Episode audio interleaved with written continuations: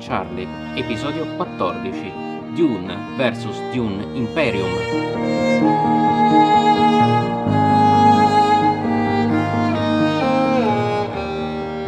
Ciao a tutti e bentrovati a questa nostra nuova puntata di Checkpoint Charlie, il podcast dedicato al wargame e al gioco di simulazione. E l'argomento di questa sera è proprio eh, molto in linea con quest'ultimo aspetto, con quest'ultimo elemento, il concetto del gioco di simulazione, e lo tratteremo, lo eh, analizzeremo con un caso di scuola, come si dice. Spesso si fanno queste eh, si usa questa metodologia per definire eh, concetti o aspetti del, del mondo e della realtà, in filosofia e anche in scienza, nelle, nelle materie scientifiche.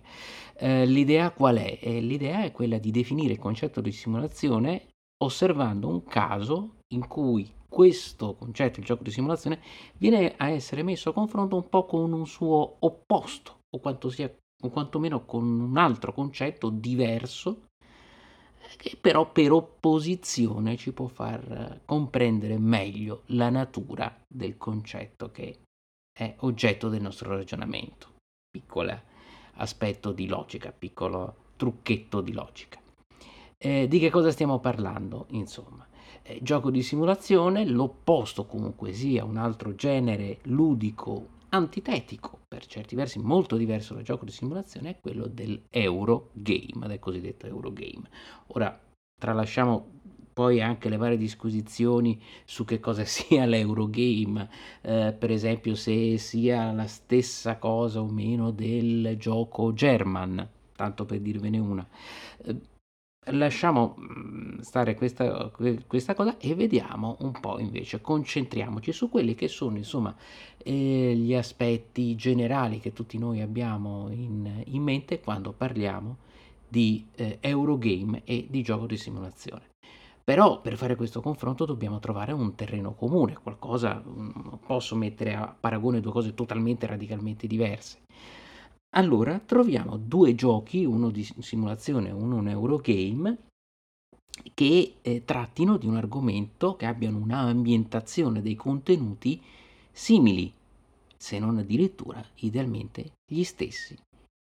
Ci sono dei casi, sì, ce ne sono diversi, ma ci sono dei casi che tutti quanti conoscono, almeno in questo momento della, eh, della storia ludica, diciamo, di come sono le ultime uscite, le ultime novità.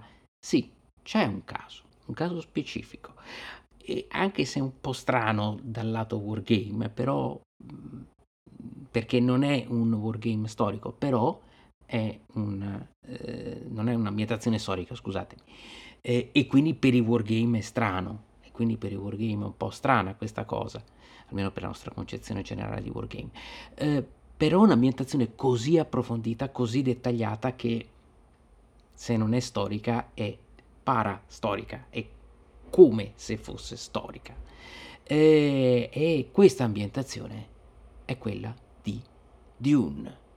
Dune, il grande romanzo di fantascienza, la grande epopea creata da Frank Herbert, che poi ha dato vita a film, a serie televisive, a qualsiasi cosa, e anche, e anche a tanti tanti giochi.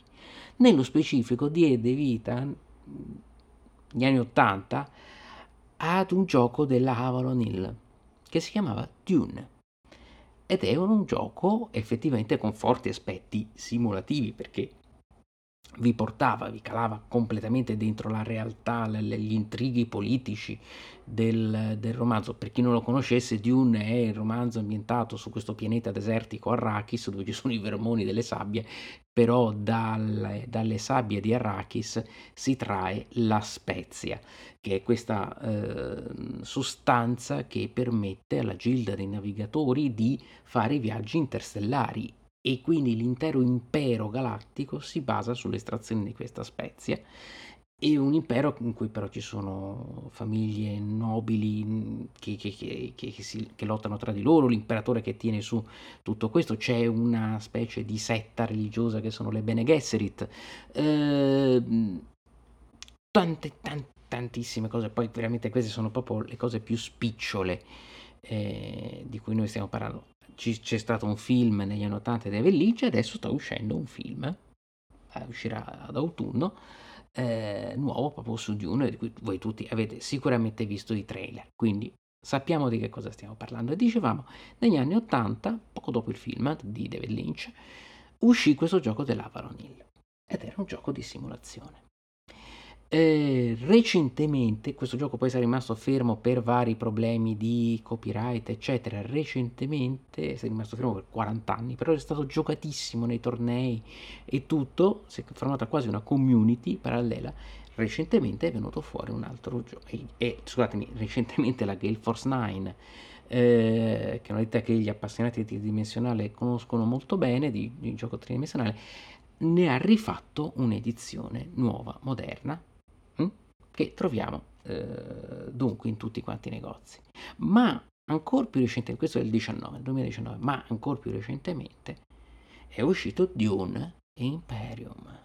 Dune Imperium è un altro gioco totalmente diverso dal primo Dune, totalmente, che appunto vira sull'Eurogame, piazzamento lavoratori eh, e tutte queste belle cose qui, poi dopo adesso ne, ne, ne parleremo.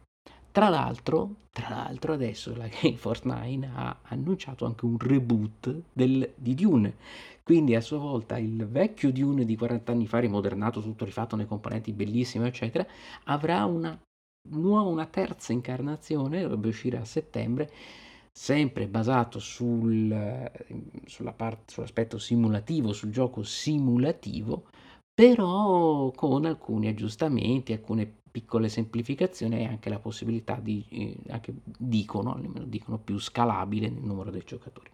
Quindi come vedete il, questa storia di Dune nel mondo del gioco è veramente intricata, però il caso di cui noi parliamo questa sera sono questi due titoli. Dune, eh, Avalon Hill, anni ottanta, edizione rifatta la Gale Force Nine, che ci ha messo dentro tutte quante le regole che in questi quaranta anni nel mondo turnistico sono state applicate e, e quindi ne ha dato la versione direi definitiva, e Dune Imperium. Stessa ambientazione, Dune, anche se fantascientifica, comunque abbastanza dettagliata da poter dare adito ad una simulazione, e però due giochi diversi. Dune della Gale Force Nine, un gioco che definirei vicino al gioco di simulazione, se non proprio un gioco di simulazione vero e proprio, e Dune Imperium, invece un Eurogame, presentato, fatto come un Eurogame. Allora, prima cosa, questa non sarà una recensione doppia, anche perché ci vorrebbe un sacco di tempo e, e per carità, eh, sarà appunto un confronto per capire lo stesso argomento come viene trattata, se l'ambientazione come viene trattata da un gioco di simulazione, come viene trattata da un Eurogame.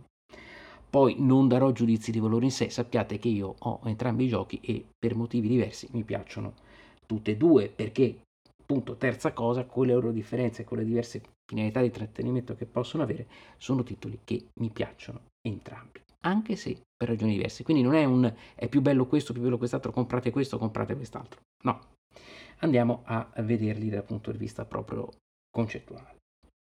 Eh, vedete, ecco, eh, proprio per questo io ho scelto, eh, ho voluto scegliere da un lato una simulazione, E dall'altro, eh, dall'altro un Eurogame con la stessa ambientazione, però per far vedere come eh, pur mantenendo la stessa vicenda di base, il mutamento dell'approccio da un lato alla simulazione, anche se fantastica, e ripeto, la simulazione fantastica ha una propria dignità e mi ha fatto piacere anche scegliere Dune proprio per questo, per ribadire che esiste un ottimo wargame fantastico, un'ottima simulazione fantastica, quindi fantasy o fantascientifica, dicendo, dicevo, pur mantenendo la stessa vicenda di base, il mutamento dell'approccio determina un cambiamento delle modalità della sua rappresentazione nell'ambito del gioco, e questo cambia a sua volta l'esperienza concreta di gioco. Quindi abbiamo mutamenti dappertutto, in qualsiasi aspetto del gioco, la componentistica, le meccaniche, i bilanciamenti, le simmetrie, le situazioni, veramente sono, vedrete, non è soltanto le regole diverse, è proprio l'approccio completamente diverso. E però avremo anche mutamenti per i giocatori. Che ruolo hanno i giocatori nell'ambito del gioco, le loro interazioni, gli obiettivi, la loro esperienza finale. Ecco, Questo, tutto questo permetterà paragone a questi due generi ludici e vedere un po', non dico quello che è meglio o quello che è peggio, pur, pur parlando più dall'aspetto, dal lato della simulazione ovviamente, perché sono la tipologia di giochi che io preferisco, per carità.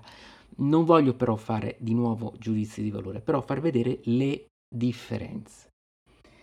E ehm, allora partiamo, facciamo una piccolissima, brevissima descrizione dei due e dei due giochi, per chi non l'ha giocato o comunque per dare un'idea. Dune, cominciamo dal Dune della Gale Force Nine, ex Avalon Hill, eh, vi chiede intanto che cosa si deve fare per vincere. Dovete ottenere, c'è cioè una bella mappa del pianeta, come è fatto, c'è cioè una bella mappa del pianeta, i giocatori hanno le loro risorse, i loro eserciti che li spostano, le carte intrigo con cui possono fare, le carte treachery eh, con cui possono fare eh, varie, varie cose, e eh, la carta inganno mi pare nell'edizione italiana, eh, e la, la vittoria devono ottenere un certo numero di stronghold, cioè di, di roccaforti, di postazioni strategiche sulla mappa del pianeta. Quindi qui, come vedete, siamo in piena zona wargame, eh, anche se dico subito che c'è una fazione del Bene Gesserit che non ha Eh, condizioni di vittoria particolarissime, nel senso che loro scrivono, o comunque sia, scelgono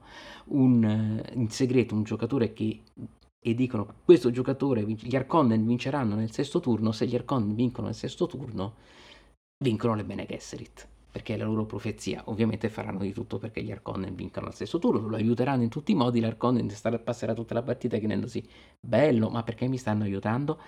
Ecco, quindi per farvi capire un po' com'è l'esperienza di gioco. Eh, la, la, il pianeta ha una propria mappa con tutti quanti i terreni e caratteristiche dei terreni. Le fazioni tra di loro sono totalmente asimmetriche, quindi hanno delle loro capacità speciali, hanno proprio, abbiamo visto addirittura le condizioni di vittoria, ma veramente c'è una marea, sia nel gioco base, già nel gioco base, ma anche nel gioco avanzato, veramente una marea di diversità, e eh, hanno anche dei leader proprio ben definiti. Quindi c'è la fazione degli Harkonnen, la fazione degli Atreides, eh, l'impero, la gilda, eccetera, eccetera, eccetera. Eh, e sono totalmente asimmetriche tra di loro, tant'è che sono anche abbastanza sbilanciate, cioè alcune hanno la vita un pochino più facile rispetto alle altre. Non in maniera estrema, nel vecchio Avalon Hill un po' estremo lo erano, quello nuovo l'hanno un pochino ribilanciato, però in generale è vero che ci sono queste asimmetrie, generano alcuni che sono più difficili da giocare. E poi il gioco va per fasi, sono molte fasi, sono diverse fasi, non è un gioco com- complicato, è un po' elaborato, un po' complesso, questo sì. C'è la fase della tempesta, la fase della raccolta della spezia, eh, una fase di, di, di ribilanciamento per chi, la fase CHOAM per chi sta in fondo, poi eh, un'asta per le carte, per aggiudicarsi le carte, le unità vengono, che sono state perse, anche i leader possono essere recuperati, c'è il movimento, il combattimento, la raccolta, la raccolta della spezia, delle risorse, poi la fase di riordino, la classica fase amministrativa. Comunque, come vedete, diverse fasi. Il focus del gioco è sulla, ovviamente, raccolta della spezia, perché questo è quello che fanno nel, eh, nel romanzo, quindi il focus è proprio sulla raccolta della spezia. Ma eh, quindi voi andate lì e dovete raccogliere spezia, mettere le vostre truppe in alcune zone, controllarle e poi sperare che lì ci sia un affioramento di spezia, oppure mandarci dove c'è l'affioramento di spezia dalla fase tempesta e raccoglierlo lì. Più varie, eh, pa- va- tante altre cose, poi dopo ci sono tante altre particolarità. E, però, sì, questo che è il focus, l'obiettivo, il sale del gioco qual è? Sono le trattative, perché con tutte queste asimmetrie, col fatto che le fazioni sono interdipendenti tra di loro, parte un gioco di trattative continuo. Addirittura, se fate delle alleanze, partono dei poteri speciali perché avete fatto una certa alleanza con una certa fazione, quindi è addirittura canonizzato, c'è proprio una fase specifica in cui voi potete fare tutti quanti i, le vostre trattative diplomatiche. Però ecco, il, il nucleo è proprio l'interazione continua e assoluta tra i giocatori, tradimenti da tutte le parti, quindi vi potete immaginare. Ci sono appunto queste carte inganno, tradimento, come si chiamano, eccetera, che vi possono fare dare tanti risultati. Per esempio, se c'è uno scontro e avete anche un combattete anche contro un leader nemico, quel leader potrebbe essere un traditore, gli fate vedere ah, questo era il traditore che avevo piantato nella tua fazione, tu questa battaglia la perdi automaticamente perché lui si arrende o passa dalla mia parte. Ecco, quindi proprio completamente imprevedibile.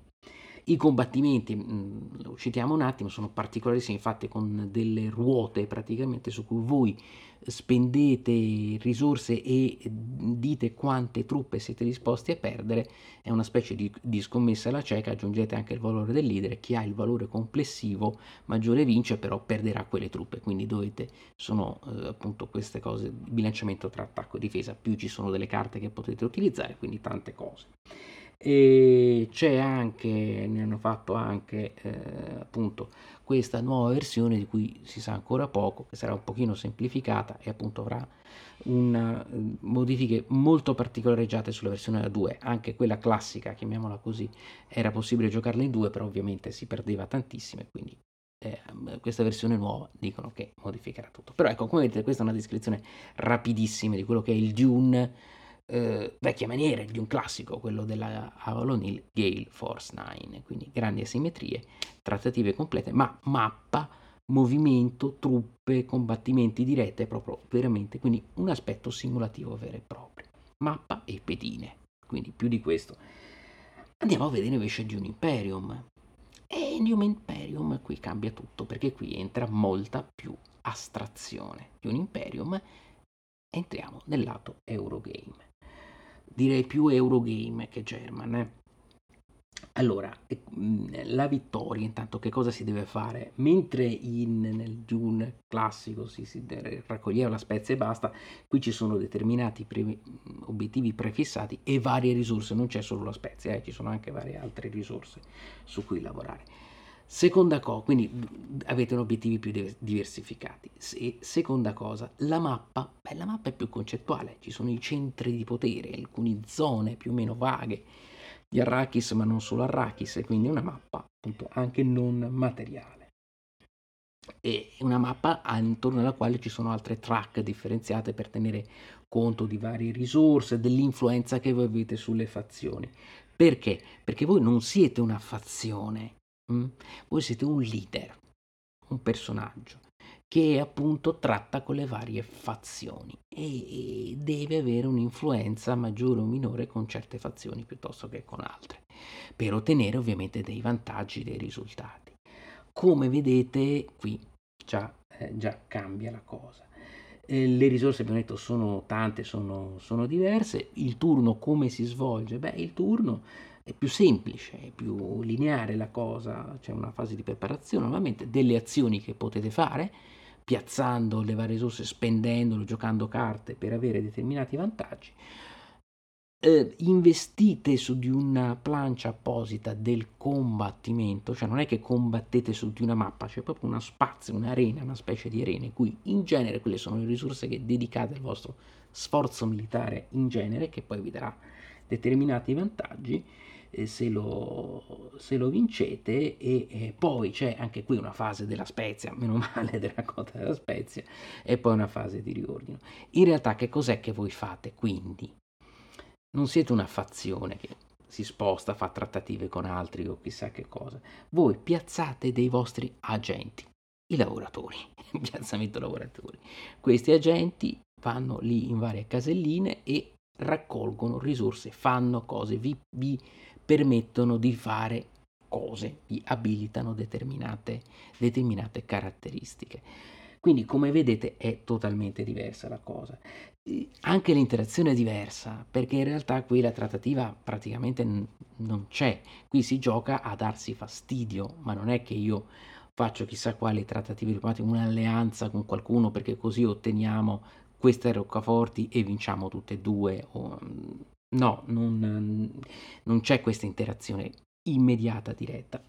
Potete danneggiare gli altri, potete dargli fastidio, eh, lavorare sui loro agenti, però ecco, è questo tipo di interazione molto più da Eurogame.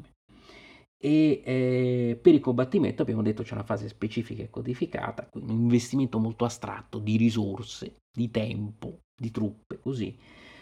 Perché? Perché non c'è una mappa geografica, non combatto per Arrakis, per la capitale del pianeta, o per il eh, distruggere il muro scudo, mm, chi ha, che conosce il romanzo sa di che cosa sto parlando, eh, o per il Siege Tabar, eh, no, combatto e basta, Ok. Mentre invece nel Dune classico c'era addirittura posso utilizzare le atomiche per far saltare per aria il muro scudo, e allora a quel punto eh, succedono tante cose che adesso non voglio spoilerarvelo, per carità, per carità, voglio, devo evitare spoiler, quindi mm. e, però per dirvi succedono tante tante tante cose, ok? Nel eh, Dune classico che ci riportano effettivamente alla trama di quello che è successo. Voi potete fare le stesse cose della trama del romanzo. Nel Dune Imperium fate cose che più o meno sono nell'ambientazione, nel mood del romanzo, ma non sono delle cose così specifiche, mm, non sono degli eventi così specifici. Investite molto sul combattimento, mm, avete vinto una grande battaglia, ma non vedete dove esattamente e per cosa.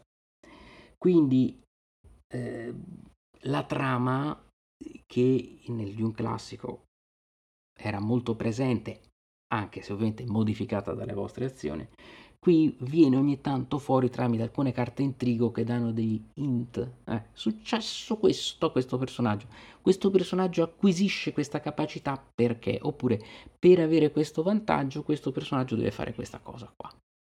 Quindi viene fuori ogni tanto, cioè però la, la trama specifica, però qui è più il mood generale che viene rappresentato, ma sempre in maniera astratta. Ok, adesso andiamo un po' al confronto mh, tra i due. Eh, il, diciamo, cominciamo dal punto di vista delle meccaniche, un po' l'impostazione delle meccaniche. Eh, se da un lato noi avevamo, eh, noi avevamo da un lato eh, dei eh, segnalini nel, nel Dune classico, abbiamo classico, appunto, segnalini con il leader e tutto.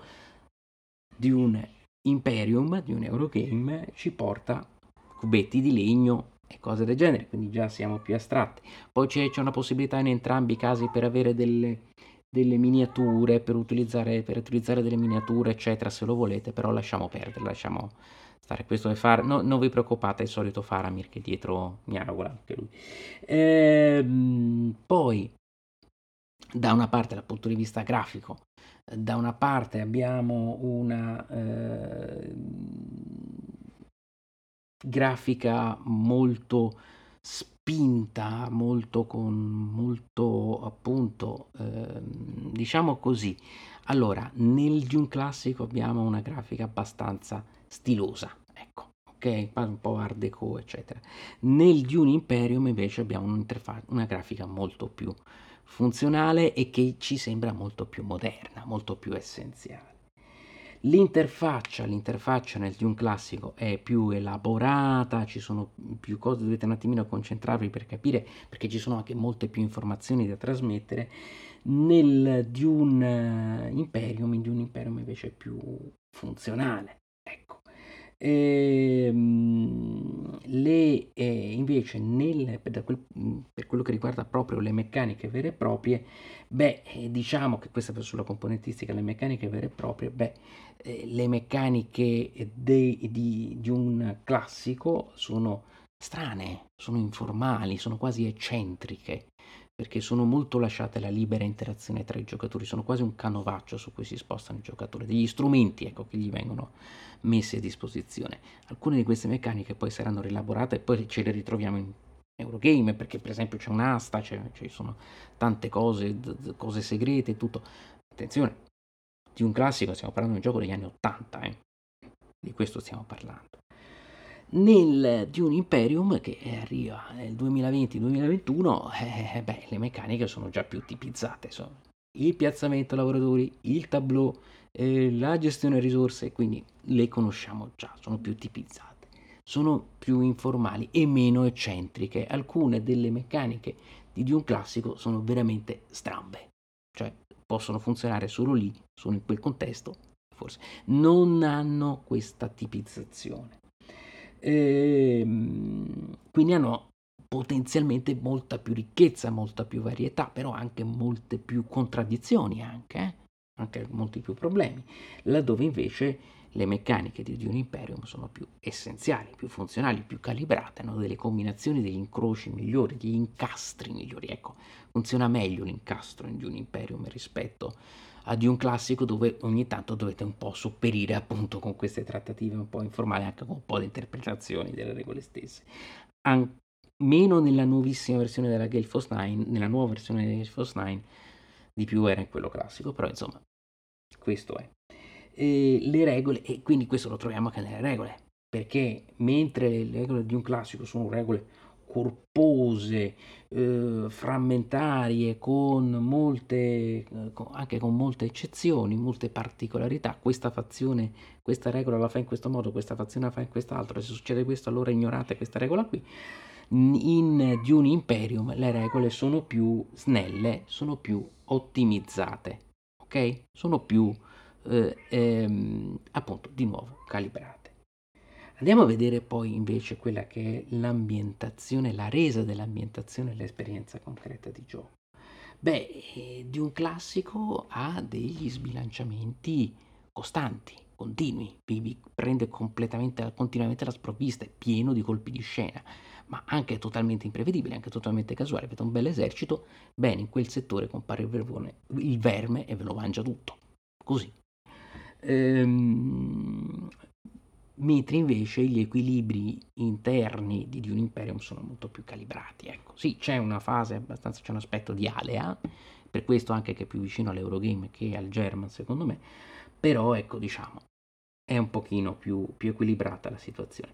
Quindi Dune classico vi chiede una gestione del caos, mentre invece Dune Imperium è basato sull'efficientamento di risorse che voi conoscete, di cui conoscete tutte le potenzialità. Ecco, sì, c'è una parte che non conoscete in Dune Imperium, ma molto meno rispetto agli imprevisti possibili di Dune classico, che è veramente expected unexpected, come dicevano nel nuovo Galactica. Eh, però attenzione, tutto questo cosa fa? Fa sì che la storia nel Dune classico sia centrale. L'aspetto narrativo della storia e dell'ambientazione è totalmente centrale nel Dune classico.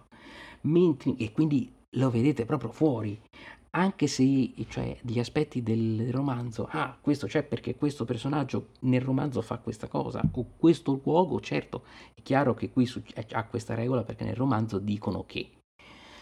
È chiaro che però tutti questi aspetti così belli, così precisi, con questa rappresentazione così diretta, poi le andate a tradire con la controfattualità del gioco, perché poi fate cose che magari uccidete uno che nel romanzo fa una certa cosa, per dire. Ecco. Quindi anche i, le variazioni che voi apportate sono molto più grandi. Mentre invece in Dune Imperium la storia, l'abbiamo detto, c'è, ma esce fuori a frammenti, sono delle immagini, sono utili e non utili, potete quasi ignorarlo, ecco. E quindi veramente da questo punto di vista c'è molta uh, differenza. Poi nell'ambito del combattimento, l'abbiamo detto, le battaglie in Dune classico sono precise, specifiche, hanno uno scopo strategico militare classico proprio evidente, eh, sono più astratte invece in Dune Imperium, sono un altro modo di ottenere risorse o vantaggi, sono inserite in questo grande flusso delle risorse. Ecco, Dune Imperium è un flusso continuo, unitario, Dune classico no. E gli obiettivi in Dune, nel Dune classico, delle varie fazioni sono spesso anche diversificati tra di loro, anche perché alcune, abbiamo visto, hanno condizioni di vittoria diverse, mentre invece Dune Imperium tutti più o meno hanno lo stesso obiettivo, o, come, o meglio, hanno tutti lo stesso processo di formazione degli obiettivi, mm. cioè non hanno cose eh, troppo divergenti nel, dal punto di vista della formazione dell'obiettivo. E le regole, abbiamo detto, eh, ecco, anche il rapporto tra regole e rappresentazione nel Dune classico, le regole sono un po' più sfumate, anche non interpretazione, però possono essere utilizzate, sono più strumenti, quindi possono essere anche utilizzate in maniera più originale.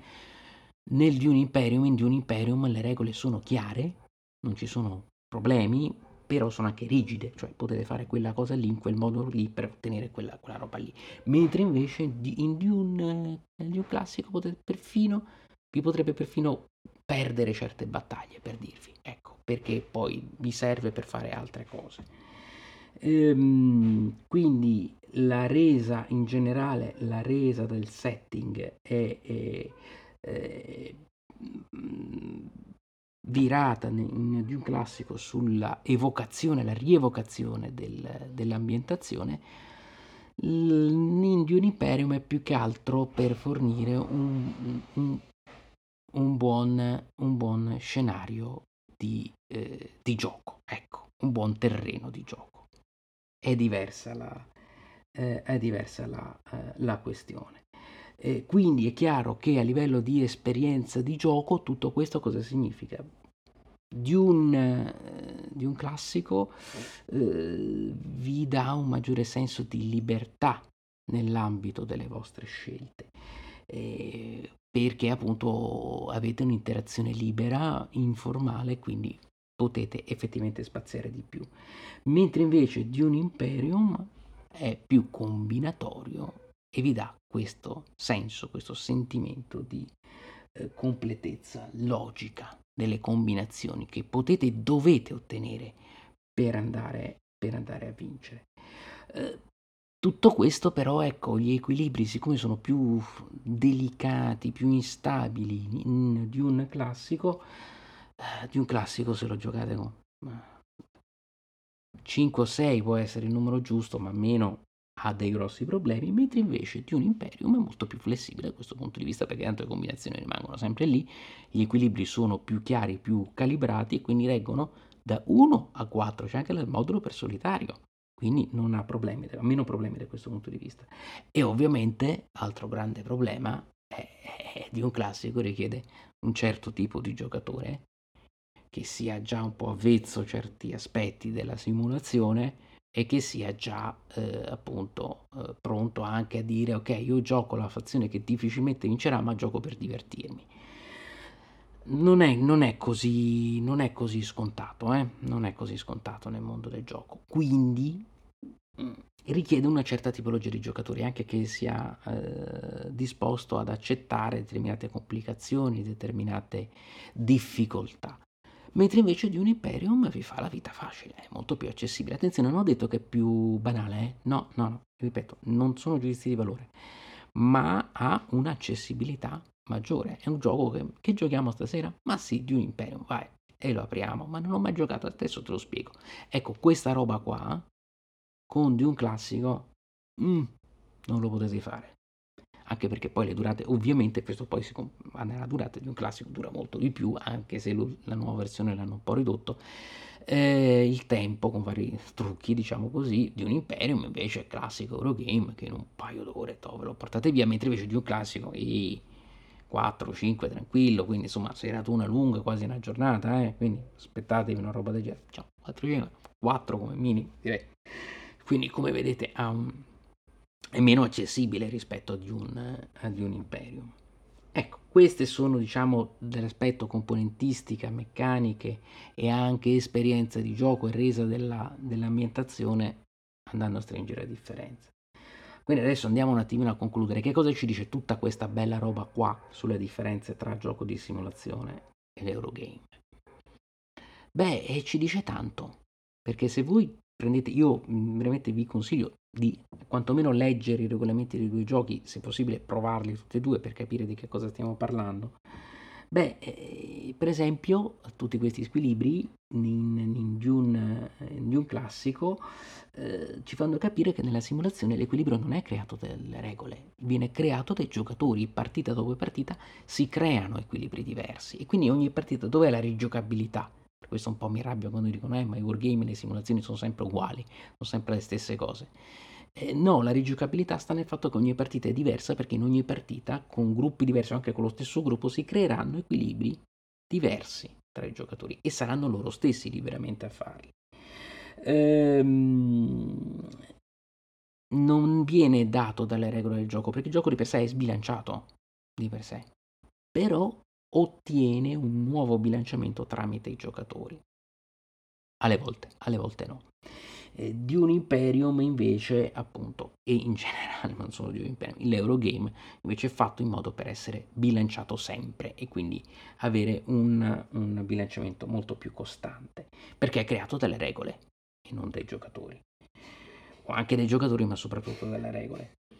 Eh, il gioco di simulazione Ecco, come lo fa tramite delle combinazioni molto precise di regole, il gioco di simulazione invece si libera da queste meccaniche combinatorie e lo ritrova appunto il divertimento, lo ritrova non nell'efficientamento di risorse, ma nell'interazione tra i giocatori e anche nel, negli eventi, nei colpi di scena che vengono dati dal gioco, nelle sfide continue. Ecco, anche perché può sembrare più difficile, perché effettivamente vi eh, mette sempre di fronte a dei, a dei grandi imprevisti. Dal punto di vista ambientazione ovviamente cambia il mondo, perché eh, la resa della simulazione è più fedele, è inutile, più diretta, è più immediata, anche se meno efficiente dal punto di vista ludico. Secondo me è più efficace e meno efficiente. Studiosi di diritto amministrativo sanno esattamente a che cosa mi sto riferendo, qual è la differenza tra efficacia ed efficienza. Non solo loro, però loro sì. Diciamo, da questo punto di vista, ecco, Uh, la resa sì è più potente, però può avere dei problemi, ecco. Uh, anche se paradossalmente, ecco, anche se può avere ehm, ehm, dal punto di vista ludico delle problematiche, però permette per esempio di fare delle trasposizioni in altri ambiti, in altri scenari Uh, molto più semplice, ma molto più semplice fare questa trasposizione. In molti hanno considerato Dune un gioco altamente geopolitico. Runke, per esempio, ho sempre detto io i coin, anche la parte un po' i coin di queste interazioni eccetera complesse con questa politica intrecciata, l'ho presa anche dalle mie partite a Dune. Mm. Quindi Dune è anche in parte papà dei coin, non è una sorpresa per chi ci ha giocato, sia Dune che ai coin. È possibile anche, l'ha fatto anche un amico Lorenzo Nannetti in un recente, in un recente post, utilizzare Dune Imperium come metafora di, appunto, di uno scontro geopolitico tra diverse fazioni. Secondo me però è un po' più difficile, c'ha più cose da adattare. Dune invece da questo punto di vista è perfetto, tant'è che da Dune per esempio viene fuori Battle for Baghdad, eh, che è appunto una cosa sull'Iraq, un gioco sull'Iraq, e di nuovo anche lì interazioni, risorse, fazioni, asimmetrie, cose varie. Quindi, come vedete, da Dune classico stiamo parlando. Eh, L'Eurogame quindi mh, rende tutto più chiaro, più accessibile e appunto è più evidente, è più facile muoversi all'interno dell'Eurogame. La simulazione invece spiazza e disorienta continuamente, però è più libera, almeno secondo me, perché sono più libere le interazioni tra i giocatori, ci sono meno combinazioni, ci sono degli strumenti più o meno potenti, più o meno adatti ad un certo scopo, però come utilizzarlo sta ai giocatori deciderlo, non sono le regole che te lo dicono, te lo scrivono in maniera canonica. Mm. E, cioè, per esempio il combattimento, voi lo utilizzate in Dune classico, dovete decidere come utilizzare al meglio questo combattimento. Non è semplice, è più una tavolozza bianca su cui utilizzare anche questo colore del combattimento, della battaglia, dell'aspetto militare. Invece di un Imperium e nell'Eurogame in generale, ok, il combattimento ti serve perché se vinci il combattimento c'hai tot risorse, ci investi rispetto a quest'altro e chi ha investito di più ottiene queste risorse.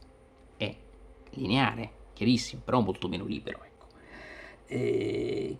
E per questo nell'Eurogame ci sembra di essere molto spettatori esterni di una storia ben definita, chiara, comprensibile, ma su cui possiamo agire abbastanza poco.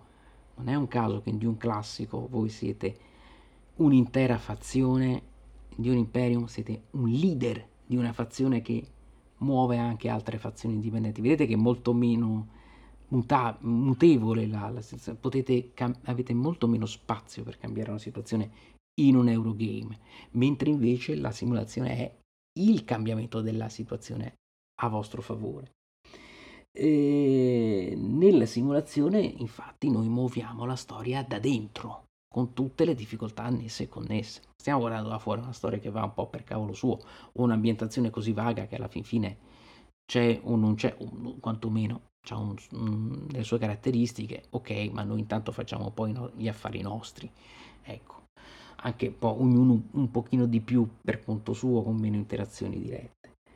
E questo perché appunto la simulazione ce la fa muovere a noi la storia, quindi con tutte appunto le difficoltà annesse e connesse.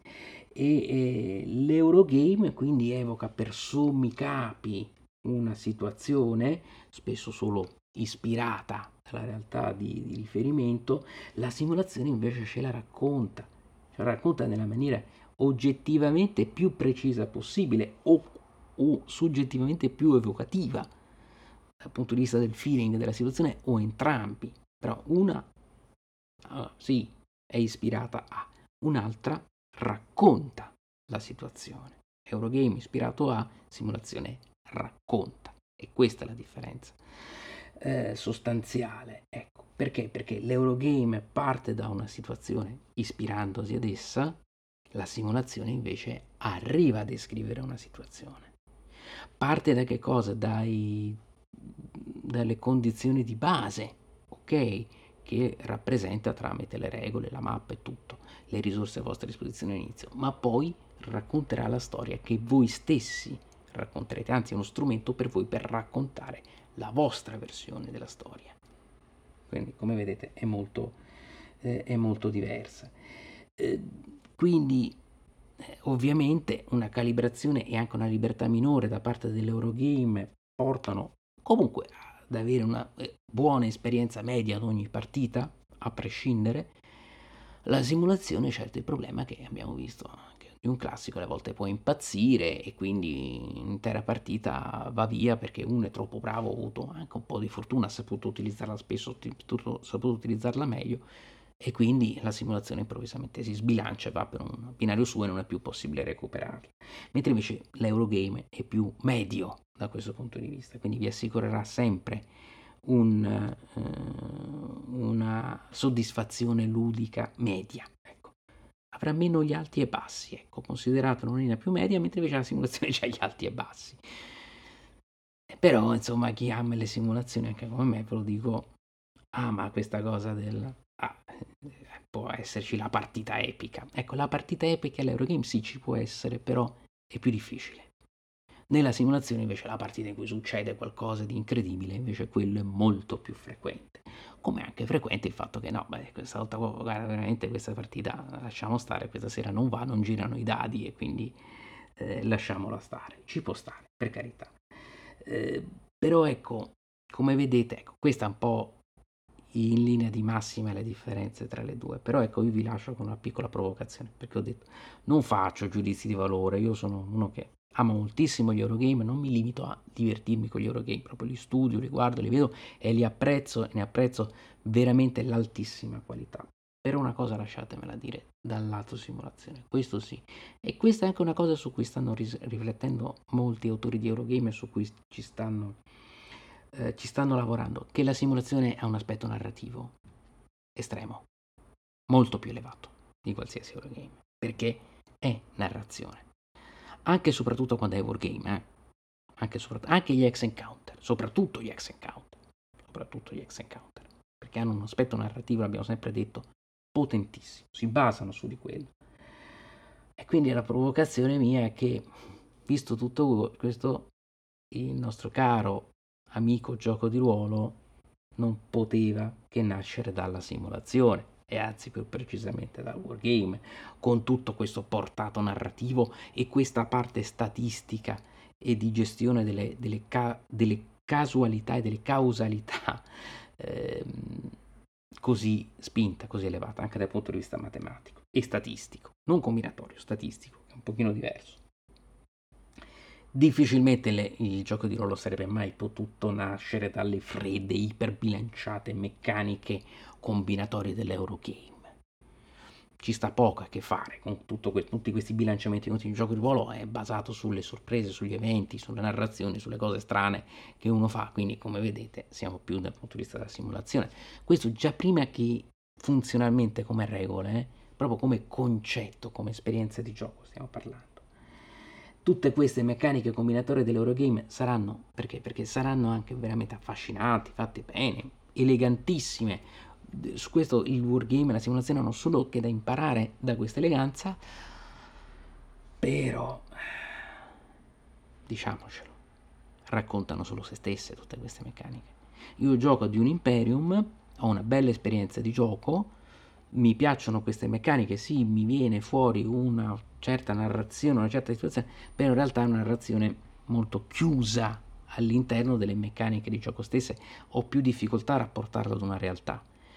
Gioco di un classico sono gli Atreides, eh, ho vissuto come per quelle ore quello che vive la fazione degli Atreides, un'immedesimazione, quantomeno una proiezione di me stesso, molto più forte. Da questo punto di vista c'è poco da, eh, c'è poco da dire. Quindi abbiamo visto in, in quest'ambito come questi due grandi titoli entrambi, perché Dune: Imperium è un grandissimo titolo, esattamente come Dune classico, il Dune classico, come hanno affrontato questa ambientazione con approcci radicalmente diversi. Dune: Imperium nello specifico è molto Eurogame, forse un punticino di equilibrio, forse più vicino a tutto questo aspetto narrativo di racconto, lo hanno raggiunto giochi come per esempio, sto pensando a Black Orchestra, che a sua volta ha un altro grande gioco di simulazione con cui paragonarsi, che è The Plot to Assassinate Hitler. Non l'ho scelto perché tutti conoscono Black Orchestra, ma pochi conoscono The Plot to Assassinate Hitler, quindi per questo ho preferito i due Dune. Però ecco, molti discorsi si, si potrebbero rifare lì, anche se Black Orchestra è già un Eurogame ibrido che va un pochino più verso gli American, quindi c'ha più cas- casualità, più racconto, meno efficientamento, sì, cioè sono le risorse da efficientare, però ci sono tan- tanti aspetti anche di interazione tra i giocatori, di collaborazione oppure di tradimento o quasi tradimento quando uno viene interrogato, sceglie una certa opzione, mette nei guai qualcuno, quindi come vedete eh, ci sono più, più, più aspetti. Ancora un altro gioco, per esempio Struggle of Nations, o come sembra quello che, da quello che sto vedendo, il nuovo Coalitions della Phalanx, che adesso è in Kickstarter, che è molto interessante. Quindi cercano, partendo dall'aspetto Eurogame, per carità non saranno mai simulazioni nel senso stretto della parola, però ci si avvicinano di più. Non so se, e qui chiudo tutta questa puntata facendo un circolo, ci sta molto questa forma del circolo, del cerchio, questa simbologia del cerchio c'è tantissimo in Dune, ehm, forse questo punto di equilibrio sarà raggiunto con il reboot di Dune da parte di Gale Force Nine, che ha ha annunciato con questa semplificazione delle meccaniche, questo gioco da due possibile, quindi con una scalabilità maggiore e con altri aggiustamenti. Non lo so, questo poi sa, sarà tutto da vedere. Però ecco, questo, tutto questo discorso ci fa capire quali sono, con un'unica ambientazione, la stessa ambientazione, due giochi diversi, uno simulazione, uno Eurogame, forse ci può far capire qualcosa dell'approccio diverso di queste due tipologie di gioco.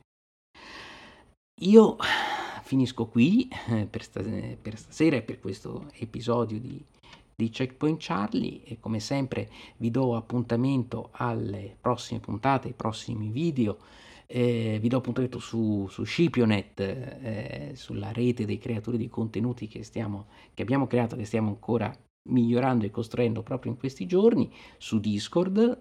Vi mando i video per chi volesse entrare su Scipionet sia come creatore di contenuti che come eh, giocatore, come spettatore, ecco, per avere un contatto ancora più diretto, e, e, e vi lascio poi le prossime puntate, le prossime cose che arriveranno sul, sul canale. Eh, io vi saluto, il nostro turno di guardia finisce qui e vi mando un caro abbraccio. Alla prossima, ciao!